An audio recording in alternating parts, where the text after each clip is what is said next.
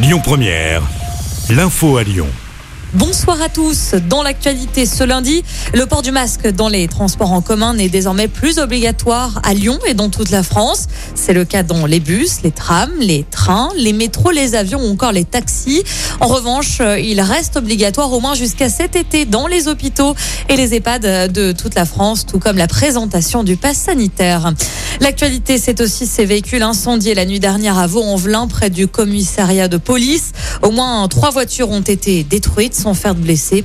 On ignore encore les circonstances de ces incidents. Une nouvelle manifestation des commerçants a lieu cet après-midi. Ils protestent contre les changements des règles sur les marchés lyonnais. Une mobilisation régionale était organisée vers 15 heures tout à l'heure devant l'hôtel de ville de Lyon.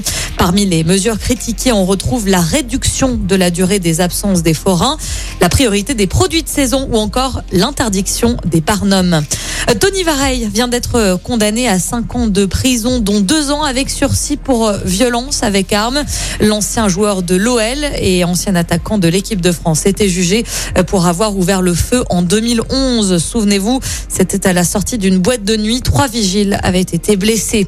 Sur les routes, plusieurs perturbations sont attendues cette semaine. Le tunnel sous Fourvière sera fermé quatre nuits dès ce soir 20h jusqu'à 6h le lendemain dans les deux sens de circulation. Même chose sur la M7 qui sera fermée les quatre prochaines nuits.